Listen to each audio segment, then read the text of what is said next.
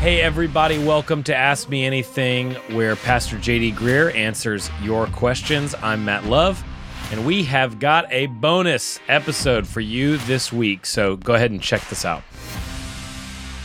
The whole point of this podcast series has been that whether you're a Christian or not, you've dealt with doubt. That's the lie. 12 truths and a lie. The lie is that the presence of doubt makes you a bad Christian or makes something defective about your faith.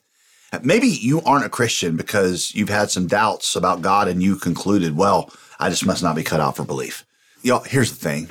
Almost every conscientious Christian I've ever known has had doubts. If you're in that category, maybe we believe differently. You know, I believe in Jesus and I'm convinced the Bible is the word of God, but I promise you, we've had a lot of the same questions. And so I want to return to that image that Charles Spurgeon had that we talked about at the beginning. And that is that doubt is like a foot that is raised, a foot that is poised. It can go forwards or backwards.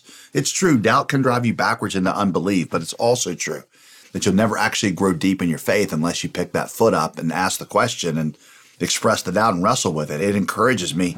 Honestly, and it's almost a strange encouragement, but most of the Bible, most of our Bibles was written by people who had deep questions with God and, and, and even what you would call doubts people who were waiting and saying, God, I, I believe in your goodness, but I don't see it. And I'm confused right now as to what I'm seeing or not seeing. What I want to show you today in this final episode here of our little series is I want to show you how Jesus taught us to deal with our doubts. Again, I want you to hear what I'm saying, not how never to have them. He never said that, but what to do with them when we do have them. Now, here's a radical thought. What if you learned to doubt your doubts? I get that phrase from Tim Keller, and I've always loved it. What if you learned, um, and especially if you're in that kind of like you consider yourself, I'm a real doubter, and you almost pride yourself in that. I'm skeptical. What if you extended your doubts to your doubts and said, maybe my doubts don't mean what I thought they mean? Maybe my doubts, maybe there's a reason to doubt my doubts that there really is a source of truth that can give me confidence even in the midst of unanswered questions. I want to go to John chapter 20. Uh, John 20, verse 24 is where we'll begin because this is actually the story of how Jesus reclaimed the faith of arguably the greatest doubter of all time, doubting Thomas. Now, I'm going to be honest. I actually feel a little bad for Thomas because that's literally what he is remembered for doubting. Everybody knows Thomas knows, oh, doubting Thomas. Other disciples didn't get named for their faults. Peter had a problem with fear, but he didn't get labeled petrified Peter or Peter the pansy or anything like that. Lusting Luke James the judgmental, but Thomas got named for his fault. Um, here's the story. Here's the background. Mary Magdalene, who was one of Jesus' first followers, went to the tomb early on Easter morning to anoint Jesus. And when she got there, she found the stone rolled away. So she assumed somebody had stolen the body. So she, with a couple of the other women, ran back to tell the other disciples. Peter and John immediately run to the tomb. Peter goes in, finds no body, but Jesus' headscarf neatly folded up and laid on the bench, which indicated a couple things to him. A, this wasn't a burglar, as burglars usually don't take time to fold clothes after they steal things. B, more importantly, it indicated that a miracle had happened.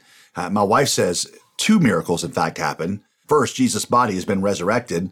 Two, a single man remembered to fold his clothes. Uh, so I don't know what that says about me, but uh, she says it means it had to be God. So Peter recognizes something divine is afoot here. Well, late that night, Jesus appears to all the disciples in the middle of a room where all the doors are locked because they're terrified and they're afraid they're going to be crucified next. But Thomas wasn't there. He was out making a Starbucks run for everybody or whatever. So in the midst of this room with locked doors, all of a sudden, Jesus appears. He talks with them, then he leaves. So later, when they see Thomas, they tell Thomas what they've seen. But Thomas says, No, no. I mean, I don't know what's going on with you guys, but unless I see, this is verse 25, unless I see in his hands the mark of the nails, and I place my finger into the mark of the nails, and place my hand into his side, I will never believe. Now, this has got to be at the top of the list of things you regret saying. I mean, think about it if you're in a small group at your church, you say something dumb in your small group, you're embarrassed for five minutes and everybody forgets about it. Thomas says something dumb and it's written down in the Bible for 2,000 years. And not only that, like I already mentioned, he gets named for it. Here's the other reason I feel bad for Thomas. Lots of people in the Gospels doubted. The Gospels are filled with stories of doubting people, starting with the one Jesus called the greatest prophet of all time, John the Baptist. After preaching for two, three years that Jesus was the promised Messiah, John got discouraged because Jesus didn't seem to be bringing in the kingdom. And so he sends a message to Jesus. He's like, Hey, Luke 7 19, are you the one that we're supposed to look for? Are you the Messiah or not? In other words, Jesus, was I mistaken? Are you not really who I thought you were? I mean, this is the, the, the, same crazy radical homeless prophet who wore a frock of camel hair and lived in the woods, ate locusts, and proclaimed, This is the Lamb of God who takes away the sin of the world. The one that Jesus called the greatest prophet ever born of a woman. And yet, even John the Baptist went through a time of doubt.